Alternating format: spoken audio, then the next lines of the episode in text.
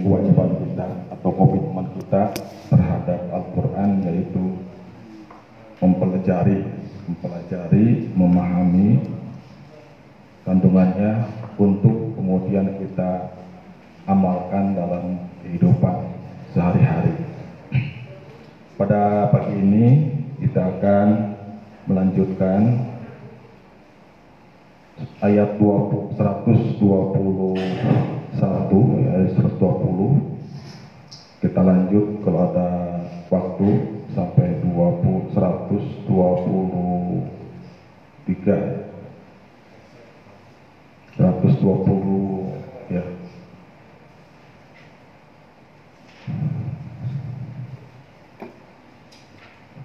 120 sampai 123 ya kalau waktunya cukup. Baik sebelum kita bahas, kita baca dulu bersama-sama. Mudahan, mudah-mudahan bacaan Quran kita pada pagi ini mendatangkan ketenangan dan ketentraman ke dalam batin kita. Baik kita bersama-sama. أعوذ بالله من الشيطان الرجيم بسم الله الرحمن الرحيم. ولن ترضى عنك اليهود ولا النصارى حتى تتبع ملتهم. قل إن هدى الله هو الهدى. ولئن اتبعت أهواءهم بعد الذي جاءك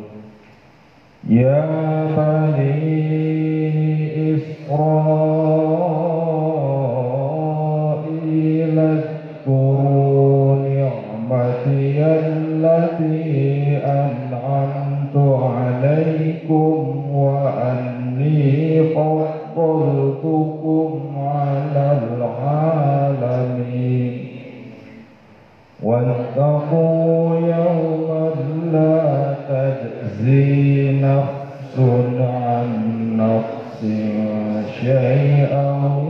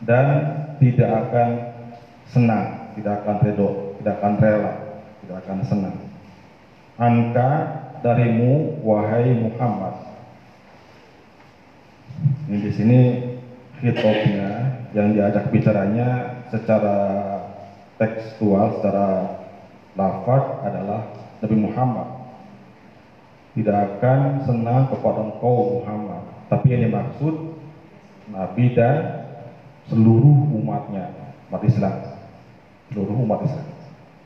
Tidak akan senang kepada engkau Muhammad, orang-orang Yahudi, orang Nasoro dan tidak senang pula kepada engkau orang-orang Nasrani. Hatta tatabi'a millatahu sehingga hatta tatabi'a sehingga engkau mengikuti mengikuti ikut-ikutan mengikuti millatahu agama mereka. Jadi milah itu agama uh, setara dengan di agama dan syariat. Jadi maknanya mirip milah syariat dan adil cuma ada sedikit perbedaan. Kalau uh, secara bahasa milah itu artinya suatu ajaran yang didiktekan ya oleh uh, ajaran-ajaran Allah Subhanahu wa taala yang disampaikan oleh nabi para nabi kepada umatnya secara didikte di apa di, di, di, didikte diimlakan kalau syariat adalah ajaran-ajarannya. Jadi sama. Ajaran-ajaran Allah yang disampaikan oleh para nabi kepada umatnya. Nah, kalau agama, adin itu ajaran Allah juga, cuma tekanannya kepada pengamalannya. Jadi gini, kalau milah itu, milah dan syariat itu adalah ajakan Allah Subhanahu wa taala kepada ajarannya. Jadi ajakan-ajakan Allah Subhanahu wa taala kepada umat manusia melalui para nabi agar mereka menjalankan amal syariatnya, menjalankan uh, ajarannya. Itu syariat dan milah. Kalau adil adalah tujuannya dari pengamalannya, perbuatannya. Ya. Bisa nggak? Kalau syariat dan nilai itu ajarannya, pelajarannya. Kalau adil, lihat dari pengamalannya. Gitu. Nah di sini Allah Subhanahu Wa Taala uh, menyebutkan milah, bukan dinahum, bukan syariat tahu. Jadi uh, milah itu asalnya memang ajaran Allah. Ya, yang disampaikan kepada para manusia. Kalau yang disampaikan kepada Yahudi itu oleh Nabi Nabi Musa. Ya. Yang disampaikan kepada kepada uh, agama Nasrani itu Nabi oleh Nabi Isa alaihissalam. Tapi itu uh, agama yang masih murni. Nah kemudian dalam perjalanannya milah ini ajaran agama Allah ini diubah-ubah oleh mereka. Ya, sehingga di sana itu terdapat tradisi-tradisi yang diciptakan di apa direkayasa oleh orang-orang Yahudi dan Nasrani. Ya. Di sini digambarkan Allah taala menjelaskan kamu tidak akan disenangi ya. Orang Yahudi, Nasrani tidak akan senang kepada kamu. Sehingga kamu itu mengikuti jejak mengikuti syariat mereka, mengikuti tradisi mereka. Jadi tidak harus mereka itu senang kalau umat Islam mengikuti tradisi mereka. Tidak harus menyatakan masuk agama Yahudi gitu. Itu maksudnya. Jadi kalau orang Islam sudah mengikuti perbuatan-perbuatan mereka, itu sudah senang mereka. Meskipun secara agama masih mengaku agama Islam. Gitu. Itu milah. Kemudian kalau milah itu, milah atau syariat itu biasanya disandarkan kepada pembawanya. Misalnya milah Nabi Ibrahim, milah Nabi atau syariat Nabi Ibrahim, syariat Musa, syariat Isa membawanya. Kalau din itu kepada Allah dan dinullah, agama Allah. Itu perbedaannya. Walang taruh angkal Yahudu wala Nasoro hatta tatabi amilatahu. Tidak akan senang kepada engkau Muhammad, orang Yahudi dan Nasrani, sehingga engkau mengikuti milah mereka, agama mereka. Kul katakanlah wahai Muhammad, Inna hudallahi sesungguhnya hidayah Allah huwa dialah al-huda, hidayah yang sebenarnya. Katakanlah wahai Muhammad, sesungguhnya petunjuk Allah yaitu agama Islam Huwa dialah al-huda, petunjuk yang sebenarnya, jalan yang sebenarnya. Wala ini taba'at ahwa'ahu. Dan apabila engkau Muhammad mengikuti ahwa'ahu, hawa, hawa itu ahwa itu jamak dari dapat hawa. Hawa itu artinya kemauan. Biasanya identik dengan kemauan nafsu, hawa nafsu. Jadi kemauan hawa nafsu, ya, hawa. Wal ini tabaan ta'awahu dan jika engkau Muhammad mengikuti hawa nafsu mereka, keinginan mereka, ini menggambarkan bahwa syariat yang diaku yang dijalankan oleh uh, agama Yahudi dan Nasrani yang sekarang itu sudah tercampur atau sudah banyak terkotori oleh hawa nafsu ajarnya berdasarkan selera ya, selera uh, tokoh-tokohnya diubah-ubah tidak murni tidak murni merupakan ajaran atau syariat atau syariat Allah Subhanahu wa taala. Mimba eh, ba'dal ladzi ja'aka min ilmi. Setelah datang kepada engkau ba'dal ladzi setelah setelah hidayah yang datang kepada engkau min ilmi berupa ilmu. Malaka minallahi min waliyyi wala nasir malaka maka tidak ada bagi engkau minallahi dari Allah miwaliyin yang menok yang uh, miwaliyin yang yang pelindung miwaliyin pelindung wala nasirin dan tidak ada juga yang bisa menolong kalau kaum Muhammad mengikuti hawa nafsu mereka dengan cara uh, mengikuti apa tradisi-tradisi mereka maka tidak ada seorang pun yang bisa melindungi dan menolong dari datangnya siksa Allah Subhanahu wa taala. Baik. Uh, ini ayat 120 ya.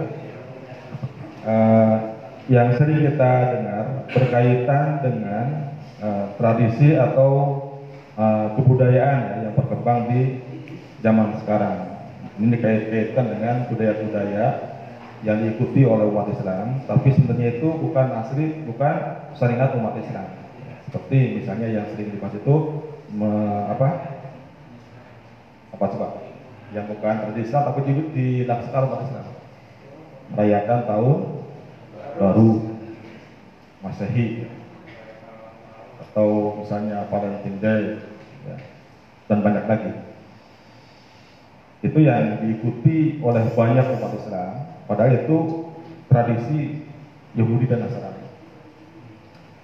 Baik, ayat ini secara asbabun nuzul, ya, dari sisi asbabun nuzul, sebab-sebab turunnya ayat, ini yang berpendapat, yang pertama, kata Allahu bil. Ayat ini berkaitan dengan ajarkan orang Yahudi dan Nasrani untuk melakukan perdamaian dan gencatan senjata. Karena ketika Rasulullah SAW di Madinah itu ada Yahudi Nasrani ter, ter, ter, terpojok ya, terdesak, ada yang diusir, ada yang uh, apa, ada ditawan, ada yang terpaksa jadi munafik berperang muslim. Jadi terdesak, tertekan suasananya. Oleh karena itu tokoh-tokoh Yahudi dan Nasrani itu mengajukan satu apa satu tawaran bagaimana kalau diadakan damai antara Rasulullah dengan Yahudi dan diadakan gencatan senjata. Jadi tidak perang lagi. Yang pertama. Nah, kemudian Allah menurunkan ayat ini. Jangan terpedaya oleh tipu daya mereka. Sekarang Muhammad kalau engkau mengabulkan permintaan mereka yaitu berdamai dan mengadakan gencatan senjata tetap mereka tidak akan senang tidak akan tidak akan berhenti karena tujuan mereka itu bukan damainya, tapi bukan menghentikan perangnya, tapi tujuan mereka adalah bagaimana mengajak umat Islam Nabi Muhammad supaya kembali kepada atau kepada masuk atau mengikuti kemauan mereka. Gitu. Ini yang pertama. Yang kedua, ada yang berpendapat ayat ini diturunkan berkaitan dengan uh, kiblat. Kiblat. Sebagaimana kita telah bahas pada ayat sebelumnya, pada awal Rasulullah SAW hijrah di Madinah itu mereka umat Islam sholatnya menghadap kiblat ke Baitul Maqdis. Orang Yahudi senang banget. Karena bertemu itu di kiblat mereka. Ini berarti umat Islam mengikuti kiblatnya Yahudi. Kemudian Allah menasah, menasah atau menyalin, mengganti. Ya, Allah mengubah kiblat mereka umat Islam ke Baitullah. Ini menyebabkan orang Yahudi itu kecewa berat, kecewa berat, gitu. Makanya uh, jadi mereka itu kecewa. Kenapa umat Islam harus ubah lagi kiblatnya? Turun ayat ini. Walau tardo angka Yahudu walau nasoro hatta tatabian alam. Jadi kalau mereka itu uh, merasa kecewa, itu sesuatu yang memang begitu. Karena orang Yahudi, Nasrani tidak akan senang pada kaum Muhammad dan umat Islam, sehingga umat Islam suatu saat kalau mengikuti ajaran mereka, mengikuti uh, syariat mereka.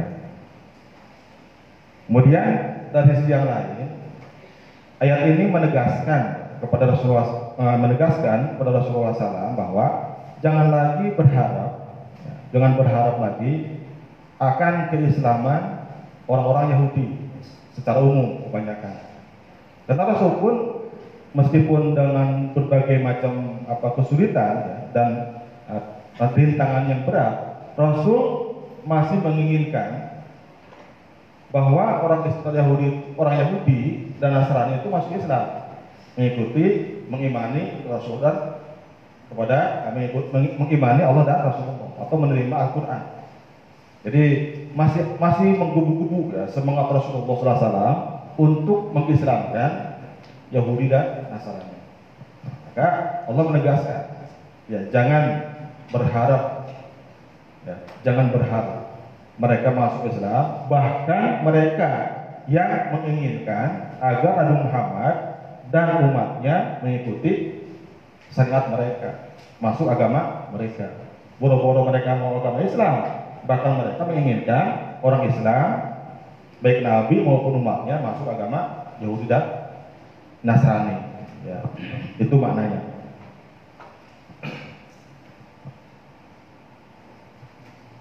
Jadi ini uh, apa ayat ini merupakan sesuatu yang harus kita uh, renungkan ya, waspadai. Satu uh, yang harus kita jadikan sebagai uh, sebagai muslim kita harus selalu waspada bahwa akan ada uh, akan selalu ada sepanjang masa ya, godaan-godaan atau ajakan-ajakan untuk menyimpangkan orang Islam dari agamanya.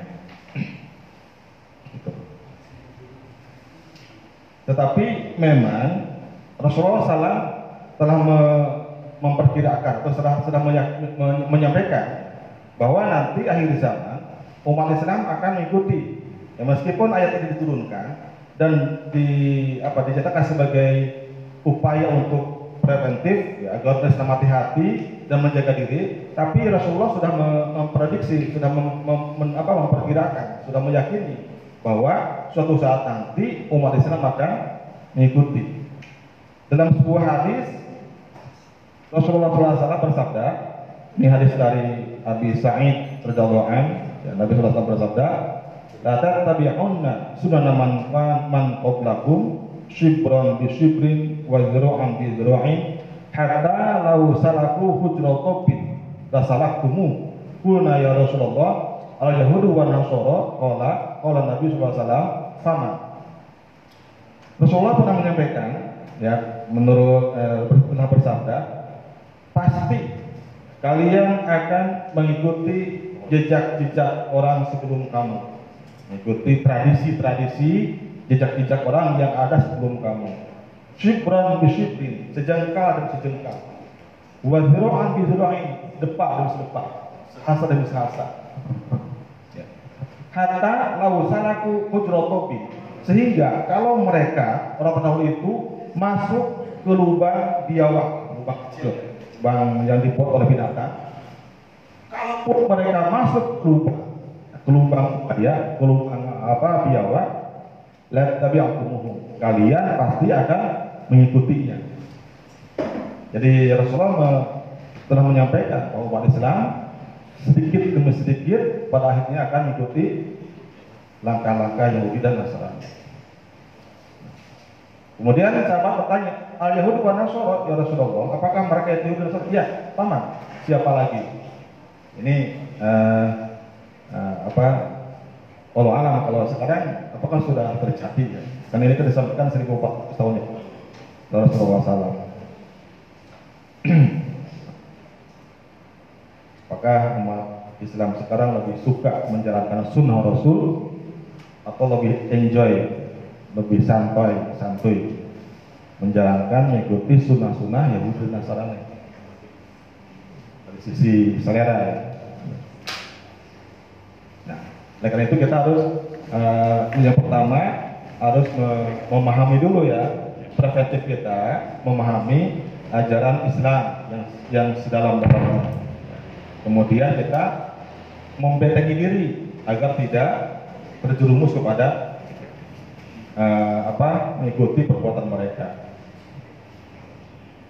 Kemudian dalam hadis yang lain disampaikan man ittaba'a qauman ala amalihim khusyura fi subratihim wa husiba yaumal qiyamati bi hisabihim wa lam ya'mal bi amalihim. Ini ancaman. Barang siapa yang mengikuti tradisi suatu kaum, dia akan dikumpulkan beserta mereka. Jadi ini dan mereka akan dihisab pada kiamat dengan hisaban yang seperti Allah lakukan kepada mereka. Kalau orang Islam yang mengikuti tradisi orang-orang Yahudi, Nasrani, maka nanti di akhirat dikumpulkan bersama mereka, dihisab dengan hisabnya uh, mereka. Ya, Nuzubillahimin misalnya. Bagaimana kalau kita misalnya uh, menyikapi, misalnya kita diundang, diundang atau karena satu apa satu satu keadaan ya, kita harus datang. Tadi sematakan man hawara asyatan fakariyaha fakan nama ghaba anha wa man ghaba anha faradiha kana kama hawaraha. Begini, kalau ada suatu kegiatan yang kita yakini itu bukan sunnah Islam, sunnah Rasul, tapi perbuatan maksiat. Ada yang menyatakan dalam tafsir uh, Imam Imam Ismail ya tafsirul bayan, kalau terpaksa terpaksa datang nggak apa-apa, tapi kalau nggak terpaksa nggak boleh nggak boleh datang. Ya undangan atau suatu kegiatan yang di luar sunnah Rasul ya tidak itu yang bertentangan dengan agama Islam. Kemudian apabila ada orang yang menghadiri ya, mendatangi suatu kegiatan tapi hatinya itu benci, dia benci, ya maka dia seperti tidak hadir. Artinya tidak kehadirannya tidak dijatuhkan dosa. Sebaliknya, barang siapa yang gak hadir, tapi hatinya suka. Ya. Bisa gini, ada tradisi, ada ada kegiatan yang itu betul-betul menyimpang dari syariat Islam. Kita nggak hadir, tapi hati kita setuju, maka dianggapnya kita hadir, dapat dosa. Hadir dengan hati yang benci, dianggap tidak hadir. Tidak hadir, tapi hati kita suka, dianggap hadir.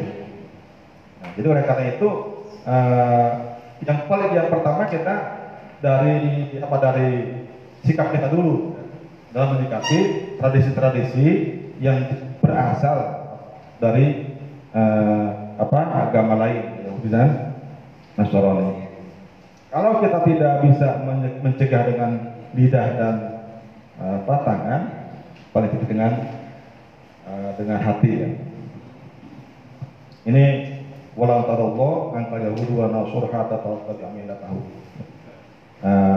Mereka itu jadi selalu mengajak, selalu mengajak dan mereka meyakini apa yang mereka apa yang mereka apa uh, jalankan, apa yang mereka dakwahkan, ya, sampaikan itu benar, sesuatu ajaran yang benar.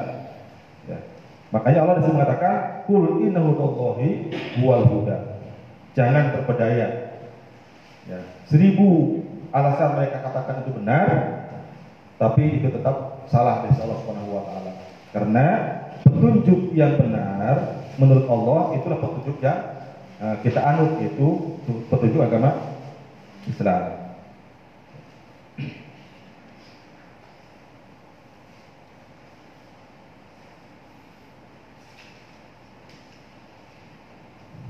Kemudian wala ini tabangat awahum wala ini tabangat awahum ba'da ladzi ja'aka ini menunjukkan bahwa perbuatan yang mengikuti hawa nafsu itu adalah batil. Ya, batil atau tidak benar. Barang siapa yang mengikuti hawa nafsu, maka tidak ada seorang pun yang bisa melindungi dan e, menolong dari datangnya sisa Allah Subhanahu wa taala. Jadi sekarang memang uh, sepertinya mereka itu ya, ini, jadi gini, kita jangan terpedaya dengan argumen, dengan apa alasan, dengan apa dengan uh, uh, apa alasan-alasan mereka, dalil-dalil mereka.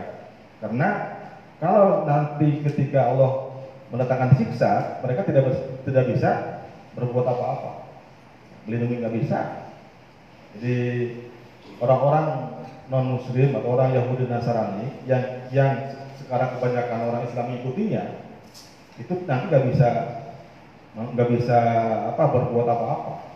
Tidak malah berlepas berlepas tangan atau apa berlepas tanggung jawab.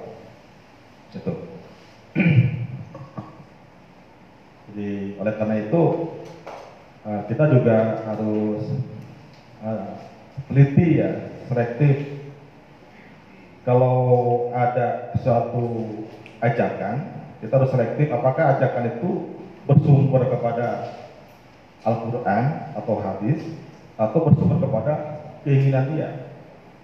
Kalau satu ajaran ajakan kita yakini itu bersumber dari Al-Quran atau hadis atau dari ajaran Islam, kita ikuti. Tapi kalau kita yakin itu bukan dari sumber yang benar, bukan dari Al-Quran, bukan dari hadis, bukan dari Islam, kita nggak boleh mengikuti. Ya, tidak boleh taat kepada siapa pun ketika orang itu mengajak kita dengan sumber ahwa, hawa nafsu. Begitupun ya tidak dalam dalam kehidupan sehari-hari. Tidak boleh kita mengikuti siapa pun yang mengajak kalau ajakan itu merupakan uh, keluar dari selera karena dia hawa nafsu. Karena kalau nanti kita ngikuti, kemudian kita apa dihadapkan dengan dihisap, maka orang yang ngaji kita tidak bisa berbuat apa-apa. Kemudian berikutnya ini ada, ada berkaitan dengan ini apa Al-Qutubi menjelaskan dengan kalimat minal ilmi minal ilmi dalam ini dalam masih dalam ayat ini. Wala ini tabaat awahu ba'da ladzi ja'aka minal ilmi. Ilmu. Imam Ahmad bin Hambal menyatakan dia mengatakan barang siapa yang mengatakan Al-Qur'an itu makhluk maka dia kufur. Kufur. Karena di sini ilmu di sini mengatakan bahwa Quran itu adalah kodim firman Allah Subhanahu wa taala. Itu ya. Itu dari apa itu uh, makna surat Al-Baqarah ayat 120. Sekarang bulan bulan November ya lagi Desember nanti Januari Januari ada perayaan tahun baru itu bukan budaya Islam ya. hati ini pas kalau anak sekolah pas liburan misalnya ya pagi banyak trek motor-motoran bakar-bakar ya meskipun bakar-bakar yang dibakar jagung misalnya ini kan pekerjaku, bakar apa? Ayam. Bukan bakar petasan, tapi momennya itu sama. Kalau momennya di hati kamu merayakan tahun baru dengan teman, meskipun dengan teman sekolah, tapi di situ ada spirit, spirit memeriahkan. Meskipun yang di, yang dibakarnya itu ya ya sekedar jagung, ayam, ikan, kalau sekedar bakar-bakar jagung, bakar-bakar ikan, kenapa nggak malam yang lain saja? Kalau tidak mau dikategorikan, mengikuti mengikuti syariat mereka. Kalau nggak mau dikatakan mengikuti syariat mereka, bakarlah jagung pada tanggal 3 Januari jangan pas malam satunya. Itu sudah apa pun dari kita itu masuk kategori memeriahkan. Dan banyak yang lainnya. Dan Imam Ismail e, mengatakan salah satu tradisi orang Yahudi itu yang melekat pada mereka adalah mereka itu amat sangat membenci ulama. Orang-orang Yahudi, Nasrani itu membenci para nabi. Makanya orang Yahudi kalau sekarang uh, kan tidak ada nabi ya. Pada zaman Bani Israel banyak nabi. Itu banyak nabi yang dimusuhi, yang dimusuhi dengan amat sangat oleh orang-orang Yahudi. Itu karakter mereka. Bahkan ada nabi yang sampai dibunuh oleh Yahudi. Jadi salah satu budaya, karakter, tradisi mereka itu sangat amat membenci kepada ulama. Nah sekarang kalau dia umat Islam, umat Muhammad yang membenci para ulama itu mengikuti jejak mereka. Ya, nah tradisi mereka. Jadi nggak boleh, Maksudnya, tapi kita lihat dulu ada ulama yang masih lurus, ada ulama yang bubut dia.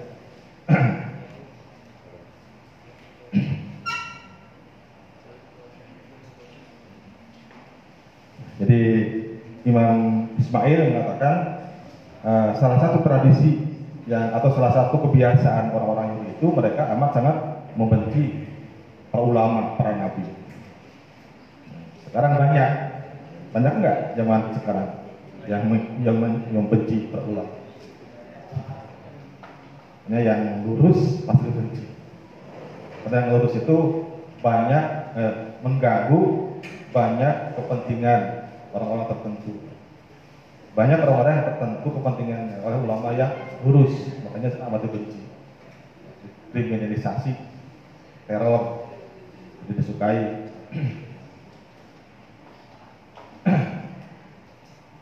Ini ayat 120. Nah, ada pertanyaan atau langsung dulu? Langsung ya.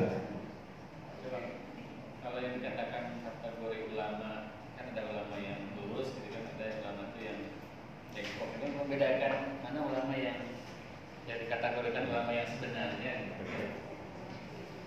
Ya, Imam, kalau Imam Syafi'i mengatakan ulama yang lurus itu ulama yang dibenci oleh orang kafir dan oleh penguasa. Yang dibenci itu ulama yang lurus. Sebaik-baiknya penguasa mereka yang dekat dengan ulama. Jelek-jeleknya ulama yang dekat dengan penguasa. mereka tidak itu ulama ulama tenanya mereka tidak cinta dunia meskipun dia kaya tapi tidak cinta dunia. Artinya dunia itu dia gunakan untuk baik untuk dakwah. Tidak menuntut harta kemudian yang kedua tidak gila jabatan. Ulama yang lurus.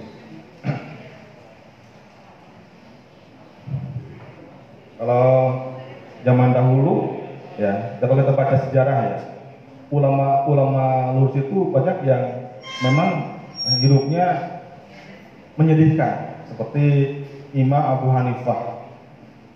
Pendiri mazhab mazhab Hanafi. Itu dipenjara penjara. Sampai meninggal. Gara-gara mempertahankan prinsipnya. Kemudian Imam Sufyan Asauri ya, Sufyan Asauri juga sama. Itu jadi buronan. Tahun-tahun buronan penguasa khalifah waktu itu. Kemudian uh, dia sampai apa? Sampai suatu saat menyerupai atau pura-pura karena untuk menghindari kejaran penguasa. Imam Abu Sofyan Sauri itu uh, pura-pura menjadi tukang kerja. tukang, tukang kerja kasar menyamar jadi kerja kasar jadi diperlakukan ulama besar diperlakukan sebagai pekerja kasar sampai dia ketahuan. Ketahuan kemudian dilindungi oleh penguasa waktu oleh gubernur itu. Tapi kemudian dia pergi pergi lagi berapa bulan uang lagi di Yaman ya di Yaman ya. bener ya dari Yaman dia suatu saat naik haji. Ya, naik haji. Nah, kebetulan kan ketika dia naik haji khalifah juga naik haji nah dari in- informan yang disampaikan ya ketahuan bahwa Sufyan Sauri sedang naik haji maka dibuatlah sayembara siapa pun yang bisa menangkap Sufyan Sauri Imam Sufyan Sauri kepada khalifah diberi hadiah 100 ribu dinar dinar. Dan dirham Nah, kemudian santri-santri Sultan Sauri itu menyampaikan, jadi kamu eh, Anda atau ulama eh, Anda sedang dikejar-kejar oleh pasukan. Kemudian setelah itu Imam Sufyan Sauri mendekat mendekat Ka'bah. Ka'bah, kemudian dia berdoa dan ternyata doanya Allah kabulkan. Di perjalanan Khalifah sakit, sakit dan meninggal. Digantikan oleh anak anak Khalifah Al Mahdi dan ternyata anaknya melanjutkan tradisi apa berbuat ayahnya. Gitu. Kemudian jadi sampai meninggal di penjara. Ahmad bin Hambal, ya, pendiri mazhab Hambal juga sama. Ya, dia mengatakan barang siapa yang meyakini ini makhluk maka berhambal dia kufur. Ini bertentang dengan akidah yang dianut oleh pemerintah, oleh khalifah. Maka Hanbal dipaksa, dipaksa harus mengatakan ini makhluk. Beliau nggak mau, ini dipenjara. Bahkan dipukuli ininya sampai kepala ada punggungnya. Siapa dipukul? Itu malah itu ulama besar. Jadi nggak aneh, nggak aneh kalau ulama besar itu masuk penjara, keluar masuk nah, dari sananya. Itu yang lurus. Ya berani menanggung resiko meskipun harus kehilangan ya mungkin segala-galanya tidak tergiur. Ya. Saya mendengar bagaimana bisa selamat bin hamba. Dia mengatakan begini, dia dipaksa mengatakan Quran itu makhluk jadi dia baru. Dia katakan hada huwa jadi ini baru. Maksudnya ini yang dimaksud oleh Ahmad bin Hambal itu ini tangannya. Tapi bukan Al-Qur'annya. Hada huwa makhluk al jadi Ini makhluk yang baru. Yang dia lepas dari hukuman.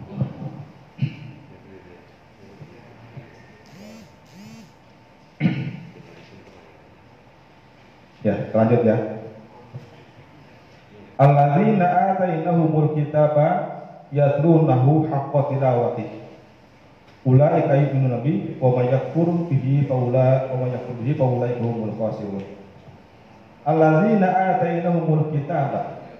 Adapun orang-orang yang uh, diberi kitab, adapun orang-orang yang aku beri kitab, aku memberikan kitab kepada mereka, alladzina atainahum.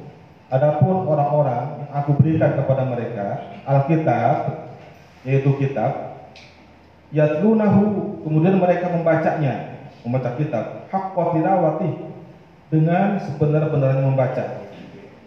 Ulaika yu'minuna bihi. Mereka itulah orang-orang yang beriman kepada kitab wa may yakfur dan barang siapa yang kufur bihi kepada kitab fa ulaika humul khasirun maka mereka adalah orang-orang yang rugi, orang-orang yang merugi. Baik, ayat ini 121 ya. Alladzina atainahumul kitaba Adapun orang-orang yang Allah beri kitab, yang aku berikan kitab. Nah, siapa orang-orang di sini? Ada dua pendapat. Yang pertama, yang dimaksud orang-orang yang diberi kitab ini adalah orang-orang yang beriman, orang-orang mukmin. Alladzina atau atauhumul Quran. Yang dimaksud dengan orang-orang yang diberi kitab dalam ayat ini yang pertama orang berpen, uh, ulama berpendapat mereka adalah orang-orang mukmin yang diberi Al-Qur'an. Gitu. Jadi siapa yang dimaksud orang-orang yang Allah beri kitab di sini?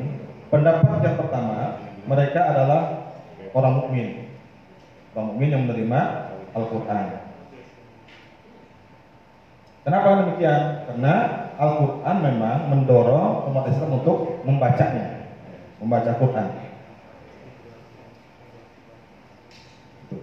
Pendapat yang kedua, yang dikatakan yang dimaksud dengan orang-orang yang diberi kitab di sini adalah alladzina atul kitab, yaitu orang-orang orang-orang eh, orang-orang Yahudi yang Allah beri kitab.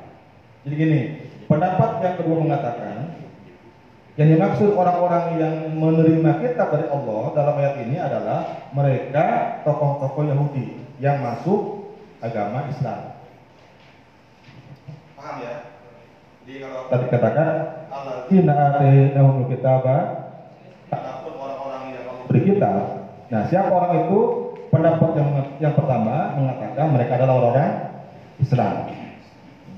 Orang mukmin. Pendapat yang kedua, mereka adalah orang-orang Yahudi yang masuk Islam. Ada jadi gini, meskipun Yahudi itu amat memusuhi umat Islam, amat memusuhi Rasulullah SAW, tapi ada di antaranya tokoh-tokoh mereka yang masuk Islam, ya pendeta-pendeta yang masuk Islam.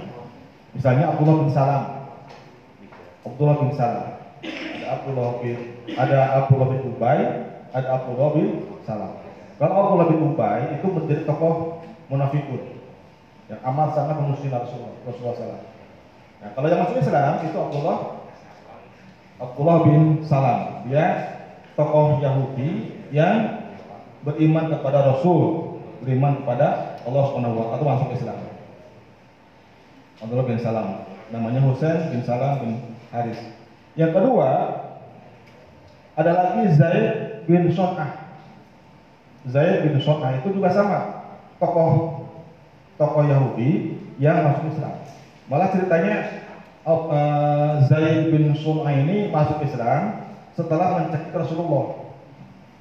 Masuk Islam, Zaid bin Son'ah dia masuk Islam setelah mencekik Rasulullah. Ini ceritanya suatu saat Rasulullah SAW, Rasulullah SAW itu ya sebagai manusia biasa, mungkin lagi ada kebutuhan. Rasul berutang kepada Zaid bin Son'ah. Nah seberapa? Eh, tapi mungkin itu juga ya. Utangnya itu 40 sok, 40 sok kurma. Atau kalau di harga kalau di kilo itu menjadi 40 40 kilo ya, 40 kilogram utangnya dengan eh, pembayaran waktu yang, yang disepakati. Ya, kemudian suatu saat Rasulullah SAW itu sedang eh, katakanlah pengajian dengan sahabat-sahabatnya di berikut pujangan ceramah di tengah-tengah sahabat di masjid. Masuklah Zaid bin Son'ah. Dia yang baru datang bukan duduk di belakang, tapi dia malah minta ke depan, masuk ke depan. Dia menghampiri para sahabat, dia masuk ke sok yang paling depan. Lalu berdiri di belakang Rasulullah SAW. Nah, Rasul kemudian cekik kan keserbannya. Jadi dicekik oleh Zaid bin Son'ah. Para sahabat yang menyaksikan langsung berdiri. Gemas ya, dengan ah, dengan akal. Umar bin Khattab, Sayyidina bin Khattab juga berdiri. Dia dengan dengan pandangan yang amat marah, dia bilang, ya Rasulullah izinkan saya memenggal lehernya. Saking marahnya. Izinkan ya Rasulullah memenggal lehernya. Bunuh dia. Rasulullah sebar bentar. Ya, sebentar kita lihat dulu. Lalu Rasulullah menoleh, menoleh. Ada apa wahai Yahudi? Rasulullah. Mendatang ke sini. Kemudian Zaid itu mengatakan, ya, Rasul, ya Rasulullah, kamu Anda punya hutang. Jadi saya harus saya, saya ke sini untuk menagih. Ayo segera bayar. Jawab Rasul, kan belum jatuh tempo. Enggak, banyak, saya saya minta Anda bayar sekarang. Kata Zaid bin Sofyan. Kemudian Rasulullah SAW melirik ke Umar bin Khattab. Umar eh, berangkat tolong ke sana ke Baitul Mal, ambil kurma sebanyak 20 sok. 20 sok itu 40 kilogram. Mungkin dua karung ya. Ambil eh, 20 sok, kasih ke dia. Kemudian ambil lagi 20 sok, kasih ke dia. Jadi nasinya berapa? 40 sok. Kemudian Ini yang 20 baca pada Rasulullah serahkan ke dia. Yang 20 serahkan ke dia. Loh, kok bisa? Yang 20 itu utang saya, belum masuk utang saya kata Rasulullah. Yang 20 itu karena kamu mengancam dia.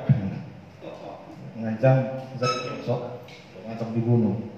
Maka ya semarah-marahnya sahabat, kalau Rasul sudah menyampaikan perintah, tidak ada kata lain. Tidak ada kata lain selain mentaati. Umar pun sambil men, mendam rasa marah dongkok berangkat juga ke Baitul Mal beserta Zaid bin. Jadi Umar di depan, Zaid di belakang. Umar nggak ngomong, saking marahnya gitu ya. Saking marahnya dia. Saking wah banyak yang lintas. Nah, kemudian seperti Baitul Mal, Umar bin Khattab apa, me, apa meng- menga- mengambil kurma ya, masukkan karung. Kemudian diserahkan. Lalu jangan ambil karung yang lain untuk yang 20 sok. Atas Kata Zaid bin ah, sudah di rumah cukup, segini cukup. Tidak, aku akan lebih patuh pada Rasulullah SAW. Ya, jadi kata Zaid, udah cukup segini, jangan isi lagi kalau itu. Kata kata Sidin Umar, tidak, aku lebih patuh kepada perintah Rasulullah SAW. Terus kata Zaid, ya Umar, apakah kamu tidak mengenal aku? Tak peduli. Itu masih marah. Tak peduli ya kepada kamu. Itu kata Zaid, aku kan Zaid bin So'ab. Umar ternyata kenal nama itu. Umar Zaid bin. Zaid bin So'ab itu adalah seorang ulama Yahudi yang sangat terkenal menguasai kitab Torah. Iya, amat ya ulama ulama besar, ulama besar yang sangat menguasai hafal dan menguasai ajaran kitab Torah. Hah? Ya kira-kira gitu. Kamu Zaid bin So'ab? Iya. Ah, kata, bukan kamu tahu siapa Rasulullah berdasarkan kitab Torah? Iya, saya tahu. Lalu kenapa kamu melakukan itu? Kata bin So'ab, saya sudah meyakini dia itu nabi berdasarkan ilmu saya. Cuma satu yang belum saya yakini ya. Apa?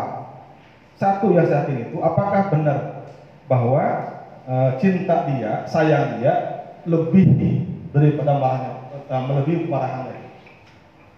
Jadi dia ingin membuktikan dalam e, Taurat dikatakan salah satu tanda Rasul itu rasa cinta dan kasih sayangnya melebihi rasa amarahnya. Jadi sembarang pada Rasul tetap kalah sama kasih sayangnya. Itu yang diyakini. Makanya saya buktikan. Saya datang ke masjid, saya pakai Rasul untuk marah. Ternyata aku yakin dia itu adalah Nabi. Karena kemarahannya dikalahkan oleh rasa kasih sayangnya. Ya Umar saksikan saya, sekarang saya saya Rasulullah asyhadu alaihi wasallam. Itu, cerita menarik ya.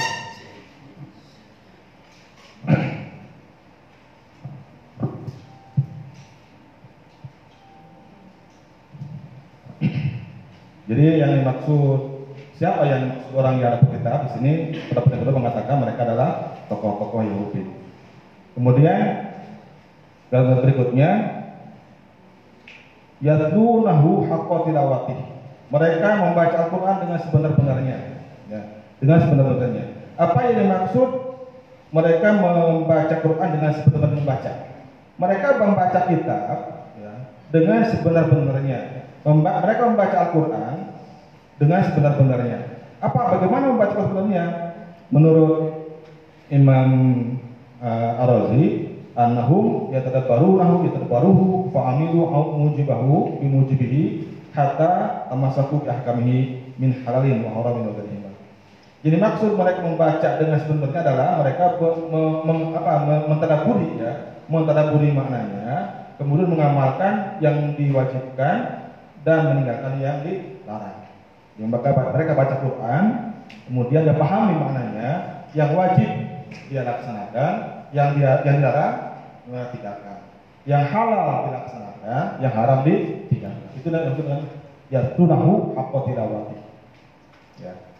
Dan ini seperti contoh kita sekarang. Kita baca Quran, kita pahami, dan setelah dipahami maknanya, laksanakan perintahnya. Jauhi larangannya. Itu yang dimaksud yatlunahu haqqa tilawati. Membaca dengan sebenar-benarnya membaca. Yang kedua, membaca dengan sebenarnya adalah annahum khada'u inda tilawatihi wa khasha'u idza qara'ul Qur'an fi sholatihim wa halawati khalawatihim. Mereka yang ketika baca Quran khudu ya, tawa khudu, jadi khusyuk, rendah hati, rendah hati. Ya. Membaca Quran dengan penuh kerendahan hati. Khusyuk, khudu, ya mengagungkan Quran, merasa betapa rendah dirinya. Ya, tidak tidak asal. Itu maksud yang kedua.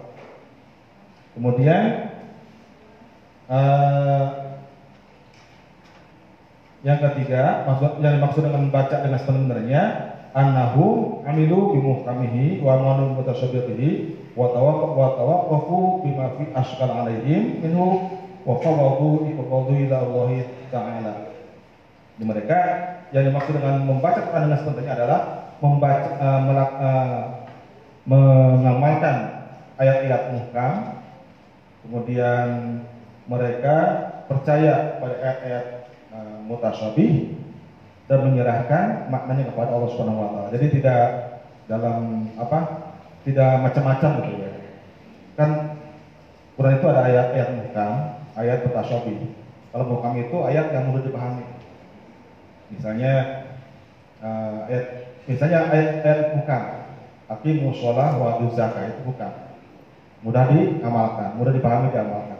Ada mutasabih, misalnya yadullahi fawqa aydihim, yadullahi fawqa aydihim. Itu ayat mutasabih yang sulit dipahami. Nah, yang begitu dia pasrahkan kepada Allah Subhanahu wa taala. Itu yang orang yang uh, membaca dengan membaca dengan uh, sebenarnya. Kemudian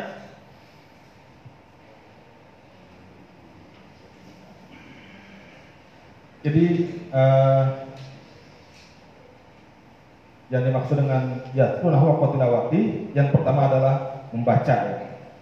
Kemudian yang kedua, selain membaca yang yang dimaksud dengan yasinah wa tilawati dimaknai oleh ulama adalah mengikuti uh, mengamalkan mengamalkan perbuatan-perbuatan.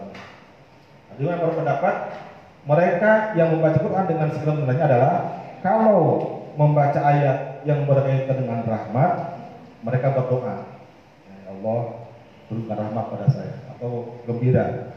Kalau ayat yang dia baca uh, ayat yang berkaitan dengan siksa, maka dia mem mem meminta perlindungan kepada Allah. Jadi dia dia me apa, memahami setiap ayat-ayatnya, ya setiap ayatnya dia biar sapi dalam hatinya. Ketika membaca ayat yang berkaitan dengan rahmat, dia langsung berdoa agar Allah menurunkan rahmatnya. Kalau dia membaca ayat yang berkaitan azab, dia segera beristighfar, segera berdoa agar Allah menurunkan siksanya. Itu yang dimaksudkan ya tunahu haqqo tilawati. Mereka yang diberi kitab dan membaca dengan sebenar sebenarnya. kemudian berikutnya Ulai kayu binu nabi. Mereka itulah orang yang orang-orang yang beriman dengan iman yang sebenarnya. Jadi siapa orang yang yang mengimani kitab itu yang tadi saya jelaskan. Ya, mereka yang membaca dengan sebenarnya. Uma yakfur bihi faulaika fasil. Dan barang siapa yang kufur kepada Alkitab, pada Quran, mereka adalah orang-orang yang rugi. Sudah cukup ya, sudah. Mungkin karena dibatasi waktu sudah lewat. Mudah-mudahan ada yang nyangkut ya manfaatnya. Kalau ada kesalahan mohon maaf sebesar Terima kasih. Assalamualaikum warahmatullahi wabarakatuh. Ya, alhamdulillah ucapkan terima kasih kepada guru kita yaitu Pak Nazir Jani